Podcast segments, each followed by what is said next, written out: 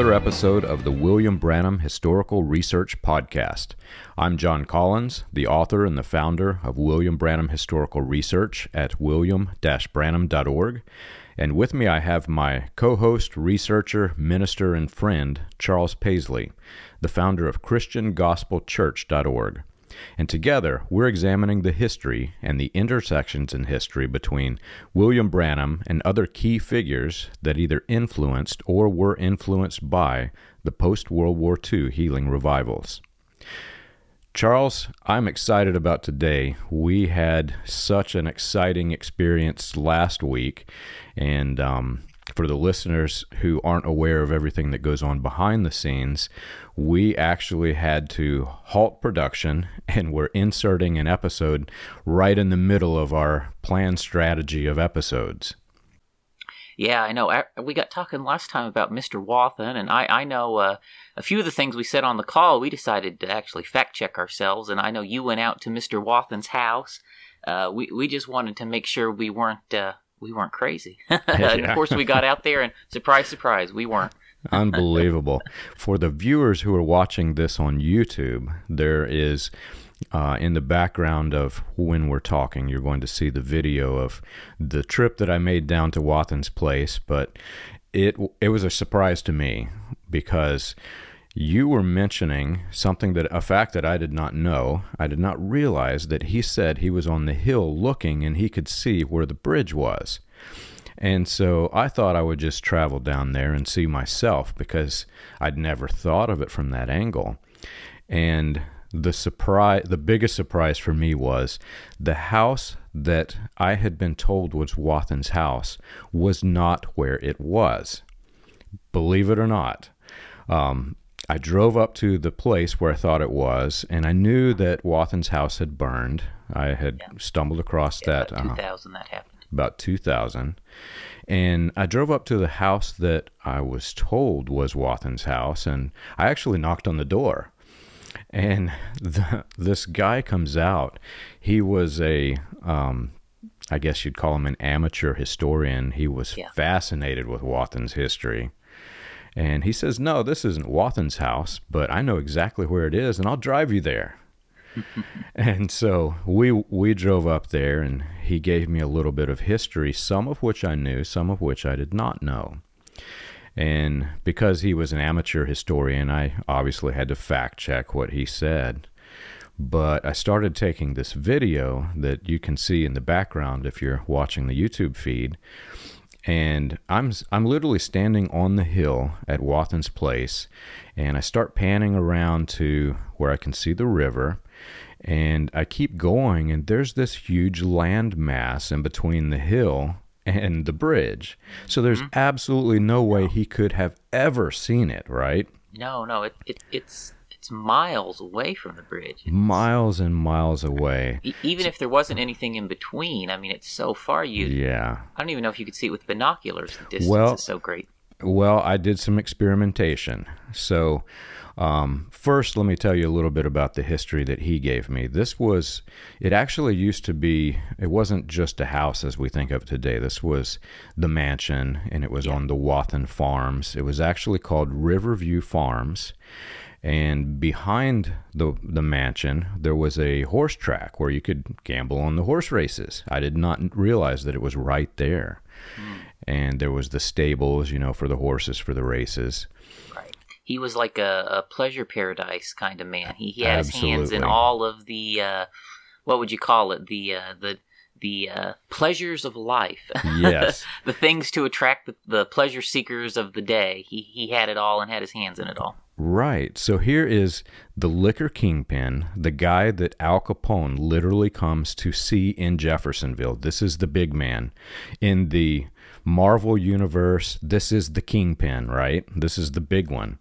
And on the grounds of this place where everybody is, you know, working the casinos and the liquor and the industries, right on these grounds is William Branham and his family. Right. And he's if, got some. He's got uh, like some houses in his backyard. Yes. Where where his key workers, Wathen's key workers, live, and Branham's family lives in one of these homes on his on his land.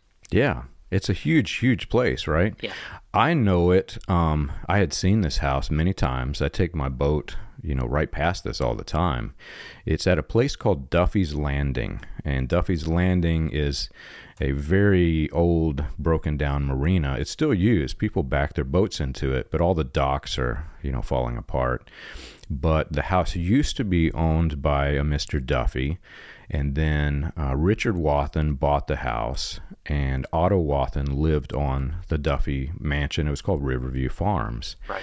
And all of his casino and liquor workers lived on the grounds when William Branham's family lived on the grounds, right? It was like a, you know, you could almost call it a, a compound, almost, right? Like it- exactly. it's a self-contained little compound with all of the men and tools and resources to run his little criminal ring uh, in the Jeffersonville, Louisville area. And I've got to dig it up. I've not had time yet to do this to confirm, but this is a puzzle piece that I did not have. I am almost positive I have seen Charles saying that he worked as a laborer on a farm of some sort. So he was on the grounds, which makes sense. He lives there, which right? is true. And he said, and and and he also said uh, in his recordings that his father's farm was on Utica Pike, which Yes. is where's Mr. Wathen's house? Utica, Pike. right? It's Yep. the same place. Yeah. Yeah. And back then, it wasn't part of Jeffersonville. It was No. just, you know, just, uh, Just to outside the the city limits. Right. And uh, I'm almost positive I also saw, I think it was his brother Jesse worked on the horse track. Um, I've got to look that up. I think he even, William Branham may have mentioned that on, on recording. But anyway, I did some experimentation. So he says he's on the hill and he looks and he sees where the bridge is built. I did some experimentation, and obviously, there's this land mass. There's no way possible he could have seen it. So I walked all the way down to the river, and this would have pre existed some of the things that are there today. So I just stayed on the bank and I looked. There's still, you might have seen maybe a millimeter in your sight's view of the end of the bridge on the Louisville side because the bridge spans and then the river curves and you cannot see even you know if he Right. saw it it was just such a little tiny piece and his eyes would have had to been like superman's eyes You're, right you're exactly you're exactly right. The the river takes a very sharp bend at Jeffersonville, and Wathen's house is way up the bend. right And and even even if even if it wasn't on a bend, I mean that is I think that's at least four miles there, John. right And and there's just no it, it the way, way the way I always learned I heard Brother Branham's story growing up, you know, on, on, on the tape that I listened to. He he always said I was standing right on the bank of the river, right there by the river, and I looked out and I saw the bridge come up out of the river and here on that exact same spot hmm that bridge was built and there's just no way that that's true and i know that that's exactly what you were looking at when you when you went up there Yeah. So here is the experiment that I did. So back then it was River Riverview Farms, and what is a public Duffy's Landing now, back then was part of Riverview Farms. So there was no need to have all of the docks for public boating to go up there. However, docks now exist, and I walked out onto the docks. So I'm st- I'm literally standing on top of the river where William Branham could not have stood. And i interestingly, there was a person there with black skin who was very surprised to hear that in Jeffersonville, this whole Klan operation created this church that everybody in Jeffer- Jeffersonville is familiar with. So I asked him, Do you mind if I stand here next to you while you're fishing? And he said yes. So I did some video recording to show the viewers that you can see the bridge right there, just a faint hint of it. But there, the um, remember, there's other bridges there. There is the bridge that actually was the you know the bridge where men fell, and then if you look beyond this, now there there are two bridges in between that did not exist at that time. Beyond that, the bridge also is at a different angle, so it's it's angled away from your view. and The- it's yeah and it's probably a little easier to see nowadays because they painted it yellow about Right, what right. two or three years ago Right. I don't think it was historically yellow. I mean, it was always kind of a blue gray for. Yeah, it was. It started out. Right. It's So probably it- even unfinished, you know, to begin yeah, with. Yeah. So that yellow will maybe help it pop a little bit there in your picture. Right. But you're right. There, even if he was looking that way, there would at that day would have been another bridge in the way, Mm-hmm. Right. blocking the view. Um, right. So Eh, Yeah, there's no way he. So I'm standing on the water where he cannot stand, unless you know there are followers that claim that this man is just like Jesus Christ. Maybe they believe he walked out on the water, right? that it could be John. the, the only way you can see it. So then I did the opposite experiment. I went all the way to the. Um, I went on to the first bridge that you see there, not the actual bridge of the prophecy, but the first bridge that's obstructing the view. yeah, I and saw I- that picture. I did the reverse view, and I'm looking like line of sight where where it matched the end on the Louisville side of the municipal bridge. Cannot see Duffy's Landing. I mean, with a pair of binoculars, I might have seen just a little hint of it. So all of this said, I mean that was that was exciting, but that's actually not the exciting part as I'm standing there on the hill and I'm starting to piece all of these things together, I'm realizing number one, I'm standing where the liquor kingpin, the basically the Jeffersonville mob kingpin lived. I'm looking at the grounds where all of the mob henchmen lived mm-hmm. and suddenly realizing, wait a minute. This isn't what I pictured when I'm I'm hearing all of these wonderful childhood stories. No. And the thought suddenly occurred to me. The timeline that we've been given was incorrect. We we found this out on the last few episodes. Yeah. And I started in my head it just suddenly hit me. I cannot believe I never realized this. But there was a point in time which we'll get later into the episode whenever the Klan raids Jeffersonville the still, the whiskey still, where they're running this illegal liquor operation to supply the Chicago mob, gets basically taken down by the Klan. And William Branham, who was working that still, was of age that he could have and probably should have been convicted. And Right. according to his sermons, he left town. Right. So, so I want to examine that in this episode. That's why we've inserted this episode because this is significant. It would mean literally that his ministry started because he was running from the law.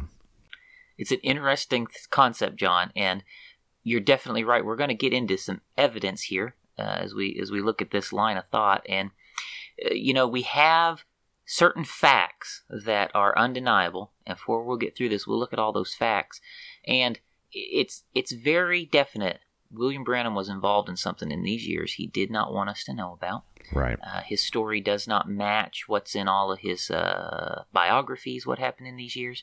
So I, I'm I'm excited, John, to talk about this a little more. So so you take the lead. Well, and it makes sense too, right? Because I've, as I showed in the video of the last episode, if you're listening on on our audio feeds, you can go watch the video. But I showed the basically the tour guide that is given by the cult.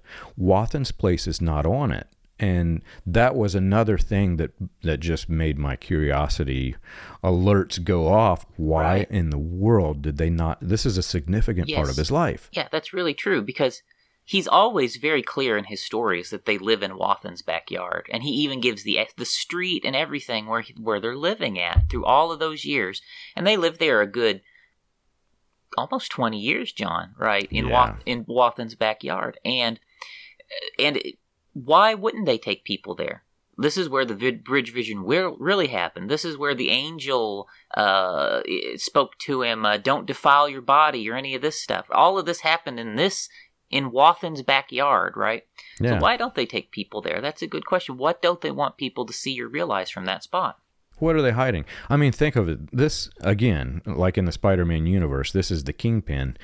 In this type of world, in this criminal world, what you see publicly is not what's really going on. They have a farm, people are working the farm, they've got a racetrack, but they have this massive liquor operation running under the, you know, behind the scenes Right. Even the years that William Branham can and his family can place into the history books or phone records, um, you know, a another house, that doesn't mean that they actually were living and operating in that house. They could have still been on this Wathen farm running Right. this thing.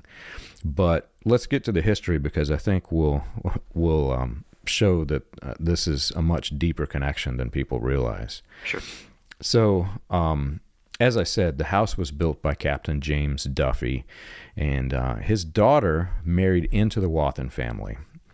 Duffy had family in Chicago, which is another one of these strange Chicago connections, which we'll explore as we go on in, into the series. But um, so Duffy's family married into the Wathen family, and there was also I, I noticed some people with the last name of Howard, which is really weird if you look at the evidence because William Branham had a brother named Howard Duffy Branham, and you know it's it's a strange coincidence that I can't you know I can't really say anything other than that's really odd, but the um, this this place, this um, Riverview Farms, is what supplied the Chicago mob with liquor, and this was during Prohibition. So if you watch the movies where you know you've got the old gangsters and whatnot, they there were still they were still able to produce liquor legally at his factory using a medicinal license.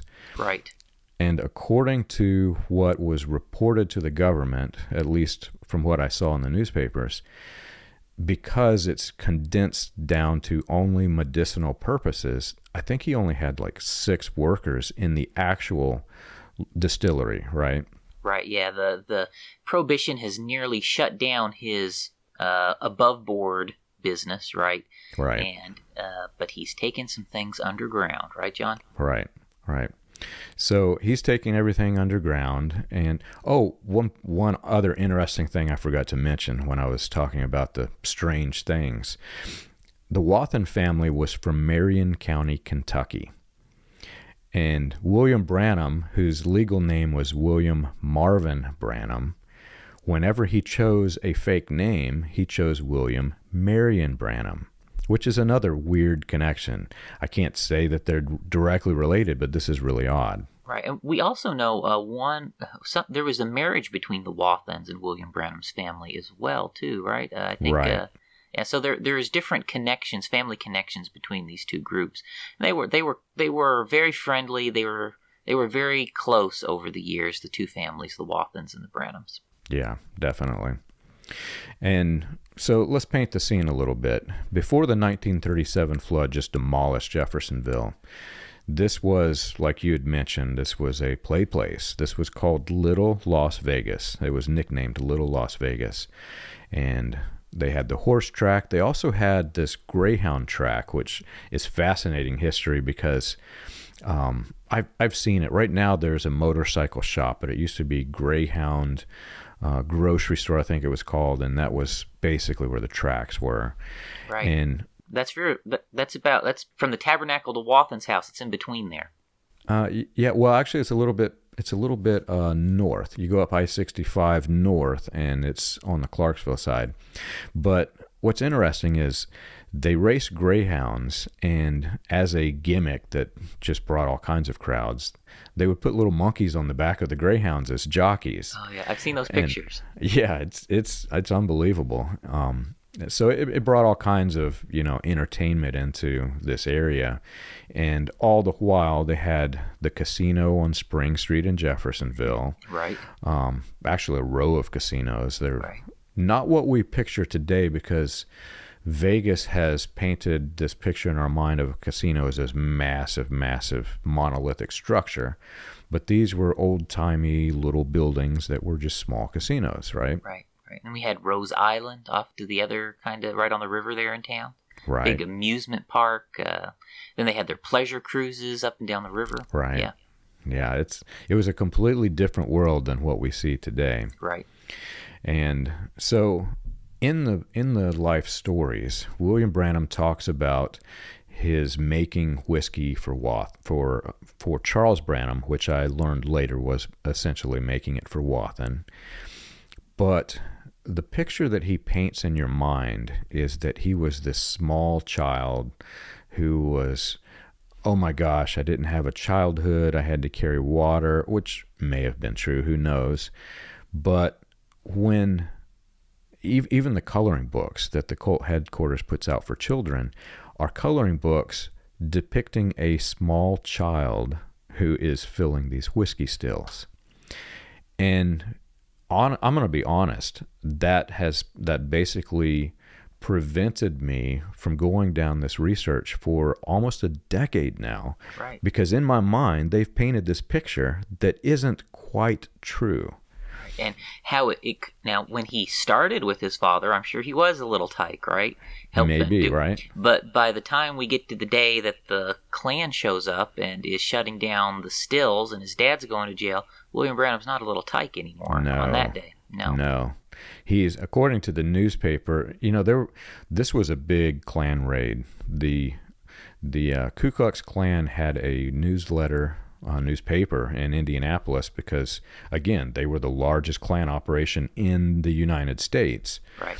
And they were bragging about how the Klan went in, raided Jeffersonville, and basically shut down this illegal whiskey ring or liquor ring. I got a copy of it right here, John, if you wanted to put it up for the people. And this, the, the Klan runs this, uh, this newspaper article where they tell that they've come to Jeffersonville. They have uh, cleaned up the Jeffersonville booze ring, uh, shut it down, the people arrested. Uh, and John, this is happening in March 1924. March, March 1924. March 1924. Yep.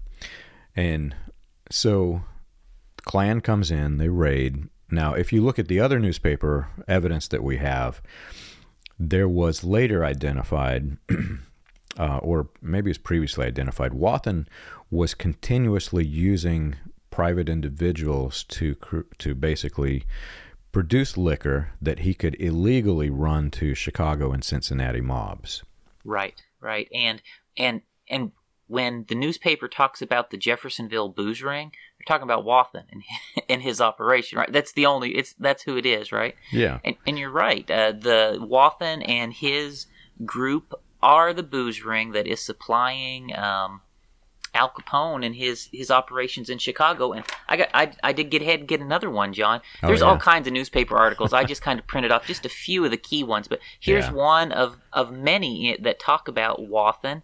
Um, being caught in the dry net uh, of the investigators when he when his group was involved in supplying liquor to Capone in Chicago, right? And that's what this yeah. is. This they, they've they've intercepted shipments. They've traced it back to the people connected to Wathen, and Wathen and his family and his connected people are all being indicted mm-hmm. uh, in that newspaper article.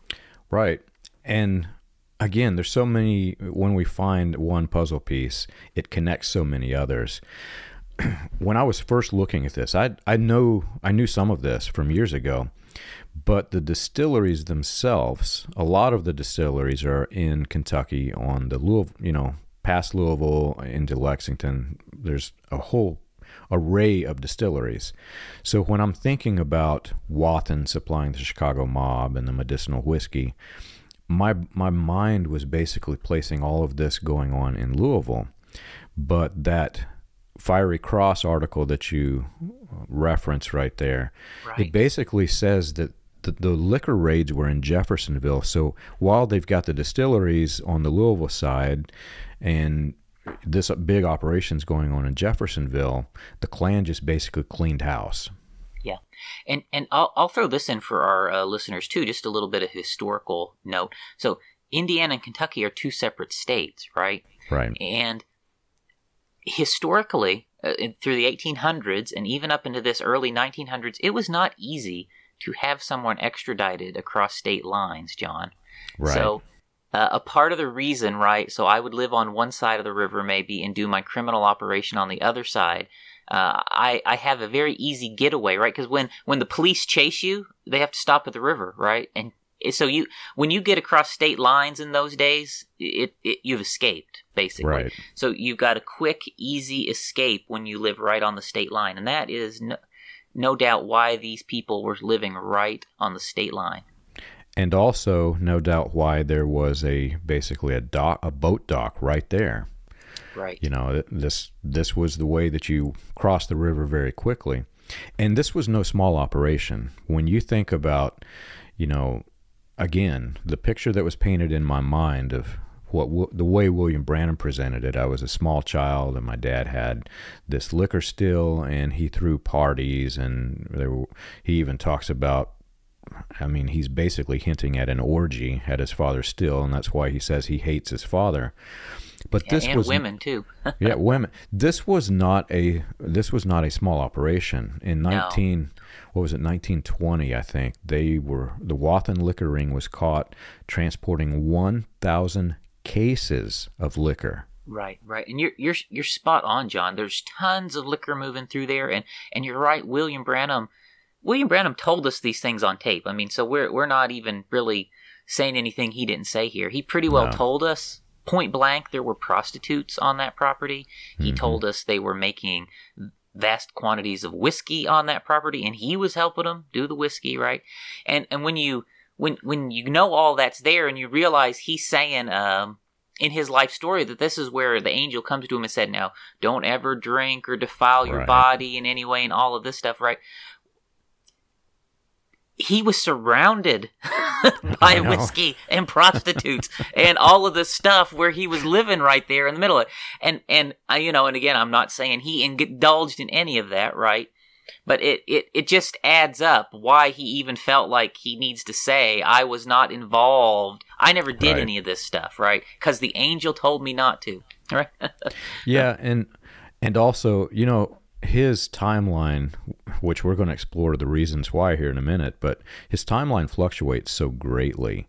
Sometimes he's he's very young when this alleged angel met him and said to basically stay disconnected from all of this stuff. right. The newspaper article, I had, I had not caught it. You're the one that that showed this to me, even though my website has the newspaper article. He was 16 years old when he got arrested. Right, right. 16 years old. Right, John. And and what I will uh one one really awesome thing about your website and your listeners, you don't got to take our word for all of this, right? Like all of the newspapers are on your article. I've just got a couple, got one more to show, but there there are hundreds of these and and Yeah. they're all on your website and out in chronological order. You can just sit down and start reading these articles in chronological order one by one. This is what I did, John, because I didn't believe anything you said a few years ago. Right. So I sat down and I read all of these newspaper articles myself because I thought you're you're out of your mind, right? But no, you, this these stories are just just reading the newspapers. You come up with this stuff. I mean, it, and it's so obvious when you read it. And you're right, John. The newspaper said that William. So when this happened, when the Klan attacks Jeffersonville and they shut down the booze operation ring, which Wathen and his family was running on the Wathen farm in Jeffersonville. William Branham, right, was 16 years old.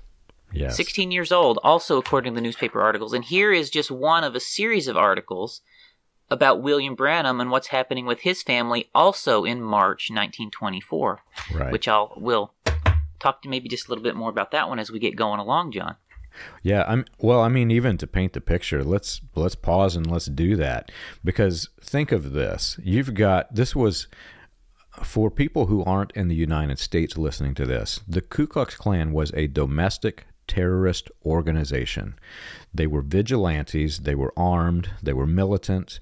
Right. If you did something that violated one of their principles, you were you were at risk of death. You were at risk of men with white hoods with rifles coming and and killing you. And what's interesting about that article is it's not only William Branham who's injured. There are others in his family that are suffering. Right. And and and right before I show this article, let me ma- throw in one other thing. So, who were the leaders of the mob? What was their religion, John? they were Catholics. They were Catholic, right? So not Yes. only were they boozers, they were Catholics. These were the Klan's arch enemy. Okay, okay. The heads of the clan, the heads of the mob were Catholic. Capone was Catholic. We've been looking into Wathen trying to confirm, but it looked like he was Catholic too. And William Branham and his family, what were they? So there we have a question. Okay. Mhm. Because William Branham's told so many different stories. You know, in, in, one time he's talking about, he says, well, my family was all Catholic. Another Right. time he tells it, my family was all Baptist, right? Another time he tells it, well, my family wasn't nothing, right? Right. So what, which, what, I don't know, right? But one, in, in at least one of his many versions, his family's all Catholic too, right? yeah. And and so they're Catholic. They're working with Catholics who are helping Catholics who are sending liquor up to the mob. So it's entirely possible, and it, it's hard to say. It's entirely possible his family was also Catholic at at that time too. Yeah. Um, but at any rate, yes, John, you're you're right. So March in March 1924, the Klan attacks Jeffersonville. They it, it's spelled out in this article the things that they've done. The Jeffersonville booze ring, which is ran by Wathen, is shut down. Multiple people arrested. The Klan has taken responsibility. In this article, in their in their newspaper, they're they're bragging up what they've done. yeah. And so we, we, we have very solid evidence that that happened in Jeffersonville in March 1924. Well, in March 1924, here's, here's one other article Family Asked for Aid. This is one of multiple newspaper articles that, that ran in the Jeffersonville Evening News in the month of March. And this is, but this one is a key one.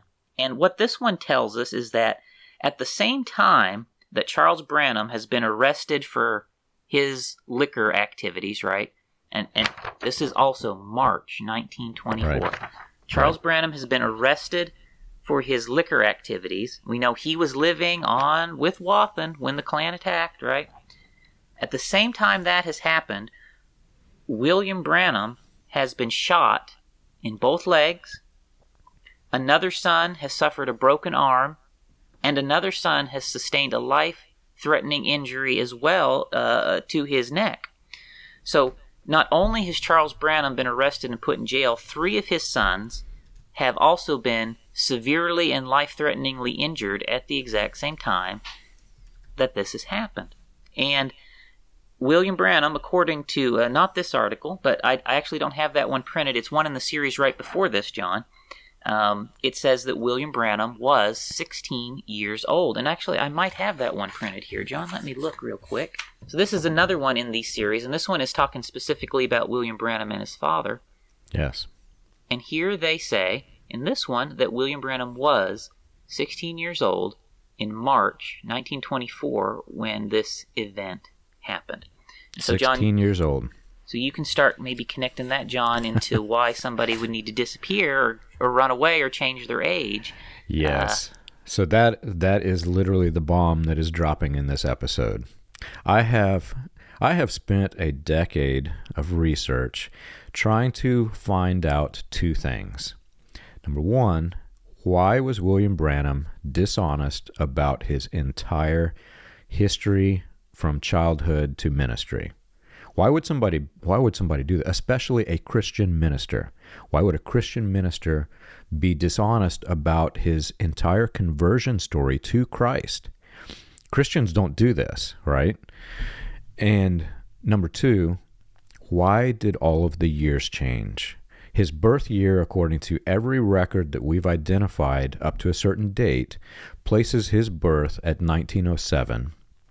He himself mentions being born in 1907 on recording. He says, John Alexander Dowie died on this day, and I was born the next day, which is 1907. Later, that's the basically that's his Elijah stage persona. Right. Dowie Dowie's Elijah, and he's getting the Elisha to Dowie's Elijah. Whenever he was he was telling his Moses stage persona, he says that he met this fortune teller, and this fortune teller told him, Did you know you're born under a sign? The stars and the planets aligned in 1909. Yet, one of his marriage records, I believe it's the one to Hope, he says that he's born in 1908. So we have three birth years for the man. And who does this, right? Even the argument that has been made towards William Branham's favor is, well, they didn't have records today like we have, you know, back then like we have today, so he didn't know his age. But what people don't understand is during that era when you did not have records, even if you didn't remember your birth year, you picked one and you stuck with it because this is a this identifies you. It's part of your identity. Right. The question that was raised for me was why would somebody try to hide their identity? Yeah, yeah, why? Why? And with him, he he changed the year and he also changed the day of the month and the month uh, in some of the birthdays as well. So yeah, it, it's always been it's an unusual thing, right? Like why did he do it? And and for me, I had always looked at it, John, that he was doing it for the effect of his stage personas, right? So he right. needed to have this date so he could claim to be the successor of Dowie and Elijah, right? And but then he needed this other date because it's what the fortune teller told him uh, in relation to him getting the two signs as Moses. So right. he just kind of juggled whichever one fit at the what story he was telling. But as we look at these things, John, you know, at age 16 in Indiana at that time, that's enough to be tried as an adult it in is. court, right, John? It is. I was standing on that hill and I was looking around at all these properties. You know, when he talks about his, you know, he tells these humble beginning stories, and I'm looking around trying to envision what it would have looked like. None of it exists today. Even Wathen's house is burned to the ground. But I mean, picture this. This was where the horse track was. This was where the casino basically was. This was where most of the money in Jeffersonville was. This was the kingpin in Jeffersonville. So this would have been a very extravagant place. And I'm picturing the Klan coming in and raiding not just Charles Branham's whiskey still, which I believe was actually off grounds, which makes sense. They're hiding the operation. But when they raid Jeffersonville, they're not just raiding these off ground sites. This is the kingpin, this is their target, right? And I'm it the thought suddenly hit me, and that's when I called you. You know, William Branham says, uh, I'm going to read the quote actually, because we know exactly how old he was when he was shot. It's in the newspapers, age 16. Yeah. He says, I was shot down in the field when I was 14 years old. And I was laying there, my legs blowed over me like hamburger from a 12 gauge shotgun. I screamed for water, oh, give me a drink. Now, if you if you think about this, like you just said, he's 16 years old. In that era, 16 was the age of adulthood. Everybody considered you an adult when you're 16, not when you're 14. And even today, in the state of Indiana, at age 16, you can be tried as an adult if you have an offense severe enough to be tried as an adult, which back then this was a federal law that he was breaking. Yeah. So what we have, John, is really um, what looks like the first possible reason that uh, William Branham, first possible time William Branham may have needed to change his birth date to avoid being tried as that adult, John. Yes. And uh, he, if he was 16 years old when his father was arrested, right? Then in the eyes of the law, he was just as guilty as his dad for wa- working those stills, and he should have went to jail just as much as his dad should have. Absolutely. For what was going on there at that time, right? And so we have a very logical explanation for why he would change his birthday at this time, and it is to avoid uh, going to jail with his father, uh, because we know from his own testimony he was right there with his dad working in the illegal production of liquor. Yes. And these newspaper articles tell us he was at an age to be tried as an adult when that happened. Yes. Now, I, I can hear it now. All of the pro William Branham people are going to say, you don't know that's why he changed his name or mm-hmm. changed his, his birth year. Right. We don't. We don't know that. We, no. we can't say for certain that this is why he lied about no. his birth year, but we know that there is some reason why he lied about his birth year, and this looks like the most plausible explanation. Right, exactly. You know, we, we don't know all of the hows, we don't know all of the whys, but we know it happened, right? And yeah. that that's the thing. And and here's here's what uh, I hope the listeners don't do, right? Don't um, don't get so stuck on trying to figure out the how and the why that you miss the facts. Okay, right. The fact is uh, that William Branham was involved in this stuff. There, there's certain um, there's certain facts here, and John, I, I just want to run down these things. These are indisputable facts. Um, number one is Branham's father did work for Otto Wathen. William Branham said so himself. Mm-hmm. Wathen was the supplier of Al Capone's bootlegging operations. Indisputable. We, we know that through government records, through newspaper articles. Three, Branham told his audiences that he was working on those stills with his father in the sale production of liquor, right? There's Right. not that that's a fact. And in March of 1924, his father was arrested for those criminal activities. And also, number five, the Klan attacked Jeffersonville that same month and shut down the booze ring in Jeffersonville, which his Right. father was working in. Right. Number six, William Branham was involved in the firearms accident at the exact same time, shot in both legs, and two of his brothers also suffered life-threatening injuries at the same time. Number six and number seven, the Indiana Klan then steps in. They pay William Branham's hospital expenses, right? So these are all, everything I've just said is facts with no speculation whatsoever. None.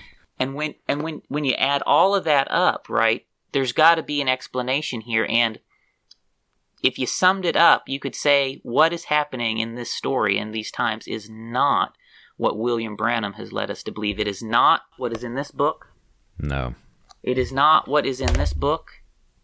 It is not what is in this book. What is happening here in his life is not what is in these books, right? Right. And whatever happened, whatever happened, when you come out to the other side of this event, William Branham is taken under the wings of the Ku Klux Klan and he's touring the nation with the second highest ranking member of the Klan. Right.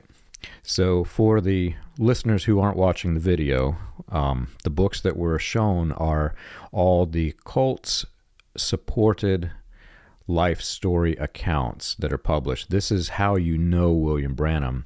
But I'm going to add, uh, you mentioned eight points. I'm going to add, or seven points. I'm going to add eight, nine, and 10 Go ahead. wh- which are extremely significant. Extremely significant.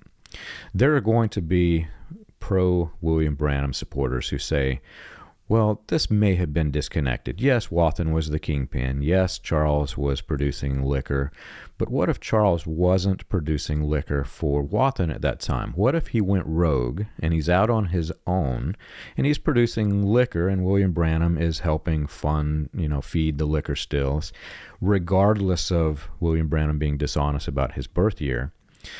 Well, we have a newspaper article where when Charles is arrested, Wathen actually pays his bail.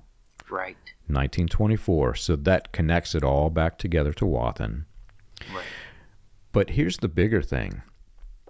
Whenever this happens, you know, the Klan has raided with vigilante justice. They've raided Jeffersonville.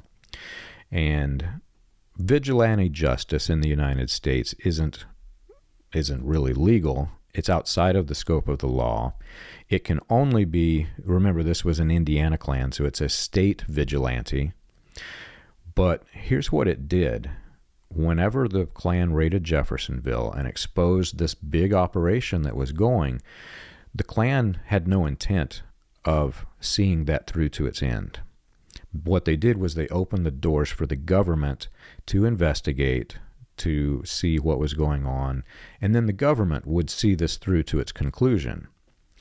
I had missed this, even though, believe it or not, this was on my website, and I did not notice the dates were different. Charles Branham actually went to prison for this. More than And- once, even. Yeah, well, he went to jail once, but he actually went to the state prison for this. Right. Right. right? And it was three years later. It was what was the date? I think it was 1927. He went to federal prison. Right. So we're talking about a three-year span of government investigation into the Jeffersonville liquor ring that William Branham and Charles Branham are participating in. Right. Right. And and just again, William Branham was a minor when he started, Mm-hmm. but before this is over with, Branham is a adult. He go he crosses the line, and he's an adult at a certain point that he's working in this operation. And what year do you think that William Branham fled Jeffersonville? Well, the the official version and the best I think I say 1927. So I'm going to read. I'm going to read a quote that's going to blow your mind because this is. I've been trying to find the reason for this trip. All, for 10 years, I kid you not, for 10 years, I've been trying to find this puzzle piece, and we just found it in this episode. I'm going to read you this quote from William Branham. I was passing down this street. I came here for the first time 35 years ago this year. He's in Phoenix, Arizona, and he is describing his um, his trip out west, and he says, "I was passing through here 35 years ago this year in 1926 in an old ah. T model Ford." 1926. Now that doesn't mean that he left Jeffersonville in 1926. That means he was in Phoenix in 1926. Mm-hmm. And we already know that he is working with Roy Davis by 1926. Sure seems that so way. It looks very much like the Klan raided Jeffersonville. At some point after this, William Branham changes his birth year. He basically decreases his year by two years to become 14 instead of 16. He starts working with Roy Davis and the Indiana uh, Klan and you know the Davis Klan, etc., and then changes the so at at the early part of his life, he's changing the date backwards. So he's subtract, you know, he's basically subtracting two years off of his life.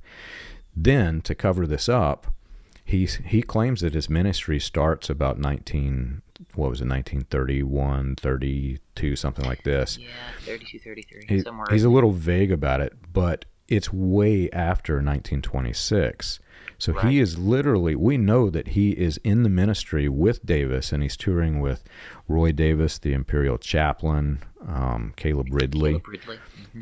he literally right. goes in bed with the klan to escape prosecution right? And so, you know, as we look at it, as we look at it, there's there's something unusual that happens there. And I know I think I've alluded to this before in another episode that we where we looked at this.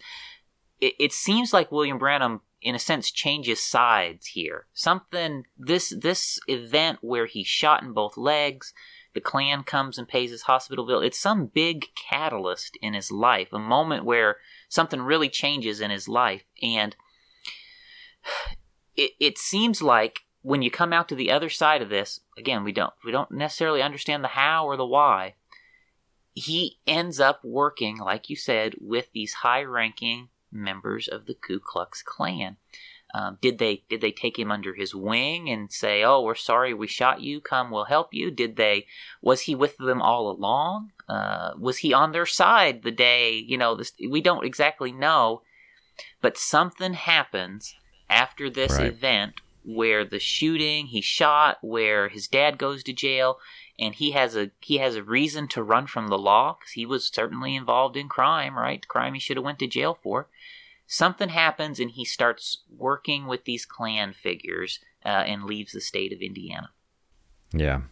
See my mind goes a slightly different direction. I i can see your I can see your point, and that's probably you know that's probably the most plausible fact. But I grew up in this strange world as William Branham cult elite family, where the actuality of what happened is so far more complicated than the public view of what happened whenever my family gave a public presence, there was always so much more going on behind the scenes that you could literally say any one of the spider web of trails of actual truth and only give partial truth. Roy Davis, um, this was a man who was a criminal. We have a, an extensive criminal record history of him. The Klan was in the public was opposed to liquor, was opposed to the mob. They're fully disconnected, and they were vigilantes against this sort of thing. Right. The rank and file was was anti liquor. Right. Right. But you've got this weird scenario. Davis is a criminal. He's right. basically against every value that the vigilantes were trying to stop. Exactly. He was personally opposed to prohibition. Right. Right. He, he right. supported liquor. Davis. He supported liquor. He's working with Congressman William D. Upshaw, literally the man that is the reason why prohibition exists in the United States. Right. But then uh, Davis on the side is what? He's got his Sargon juice where he's selling yeah. his yeah, off-brand Upshaw. liquor, right? Upshaw, yeah, yeah Upshaw. Up, Upshaw is selling liquor for. He's basically rebranding, and he calls it a quote revitalizer. Yeah, but it's it's a right. liquor, right? So these men, they did not hold to their core values, and right. e- even in Indiana, D.C. Stephenson, we talked about the Grand Dragon before. Yes. They were he was publicly in support of prohibition, but guess he what? He was drunk the day that he murdered yes. the woman in Indianapolis, right? None of them, uh, the leaders, were definitely uh, not opposed to drinking liquor. It was a it was a public uh, it was just a public public image they were trying to hold up for their rank and file, right? And what wasn't Caleb Ridley? Didn't he get into oh, yeah. some Ca- trouble for drinking? Caleb Ridley was a drunk too. He got arrested for DUI in Georgia, right? So all all of these top people in the Klan, John, all of them are drinking liquor, right? Um, and they're just kind of riding that wave of power, right? And so, so it makes sense to me why the leaders like Roy Davis and stuff they would look at William Branham and maybe feel sorry for him, right? Because yeah. they don't really see anything wrong with what he was doing. In fact, they might have been some of his customers. yeah, for all so, we know. Right. So where my mind goes with this, in being raised in the cult, especially if you're a rank and file member, not like my family was, you see William Branham as this big mastermind. This, you know, he's this evil entity that ruined and destroyed your life. So you're going to think he's the the prime villain. I don't see it like that. I don't see him as a pawn, but he was basically one of the enforcers. He Davis and these men above him were pulling his strings. And think of the criminality that's going on behind the scenes. Think of Davis, who is a criminal. Now you've got William Branham, who literally knows the intricate details of the mob because he grew up right there in the Wathen house on the Wathen farm. This guy knows how it works, right? Plus, he also has connections that were established while living there. Whenever you are this type of criminal, the way that criminals think, people aren't people, people are resources to manipulate other people. So Davis would have, Branham would have been a prime target to get so that he could get at other people and also to as ways to basically you know if he's in bed with the mob and he gets in trouble himself, which he did several times, he can easily go say, Hey, look, we're working with you. Can you get me out of this thing? And I'll rub your back if you rub mine, right? I see this as a golden opportunity for Davis and for some of the others in the Klan.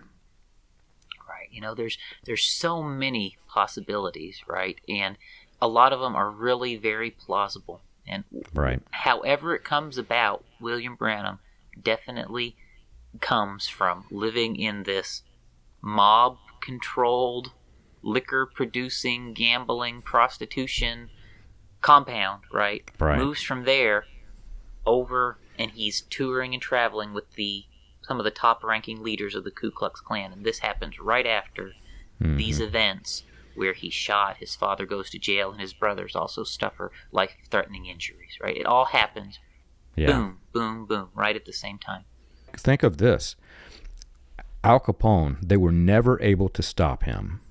He was, I mean, this was the kingpin in Chicago. He was a villain beyond what we can even imagine. Even with everything going on, they, they could not pin him to any single crime. He was that level of, you know, beyond untouchable for the law. The only way that they could stop him was through a tax evasion lawsuit. That's how they arrested Al Capone. And what did William Branham have in the middle of his ministry?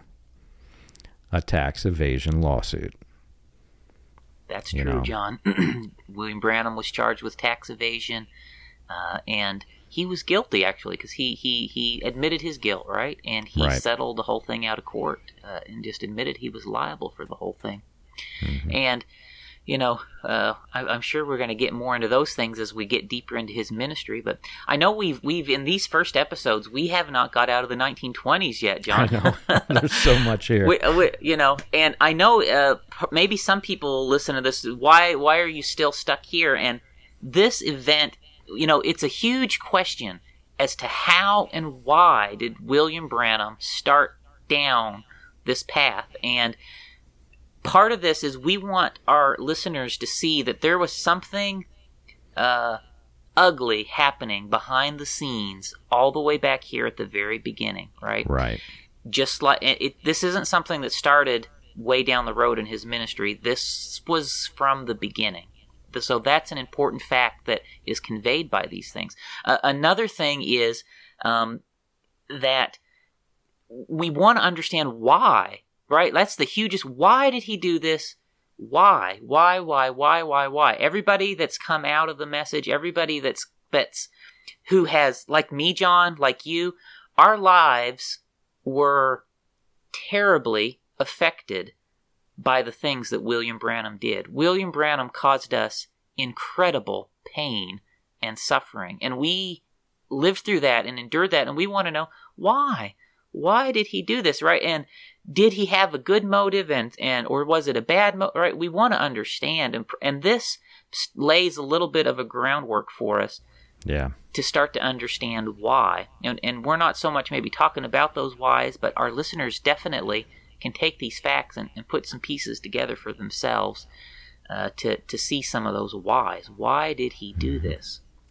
I think that's a really good way to say it because this episode, in of itself, isn't incriminating. This basically explains the reasons why what we're about to get into in future episodes, the reasons why these things happen. This is, in my world, I call this a Lego block. As you're building the house of Legos, you've got all of these little blocks, and without some of the more important blocks, the house won't stand. So, this is one of the most fundamental Lego blocks of this building that we're creating, right? And there's so much to get into, but we've got to stop it here. And um, next week, we're going to get into some more of these building blocks. And it's such exciting information that, I mean, my mind is already being blown. I don't know about the listeners, but this, this was fascinating research. If you've enjoyed our show and you want more information, you can check us out on the web. You can find us at william-branham.org and christiangospelchurch.org.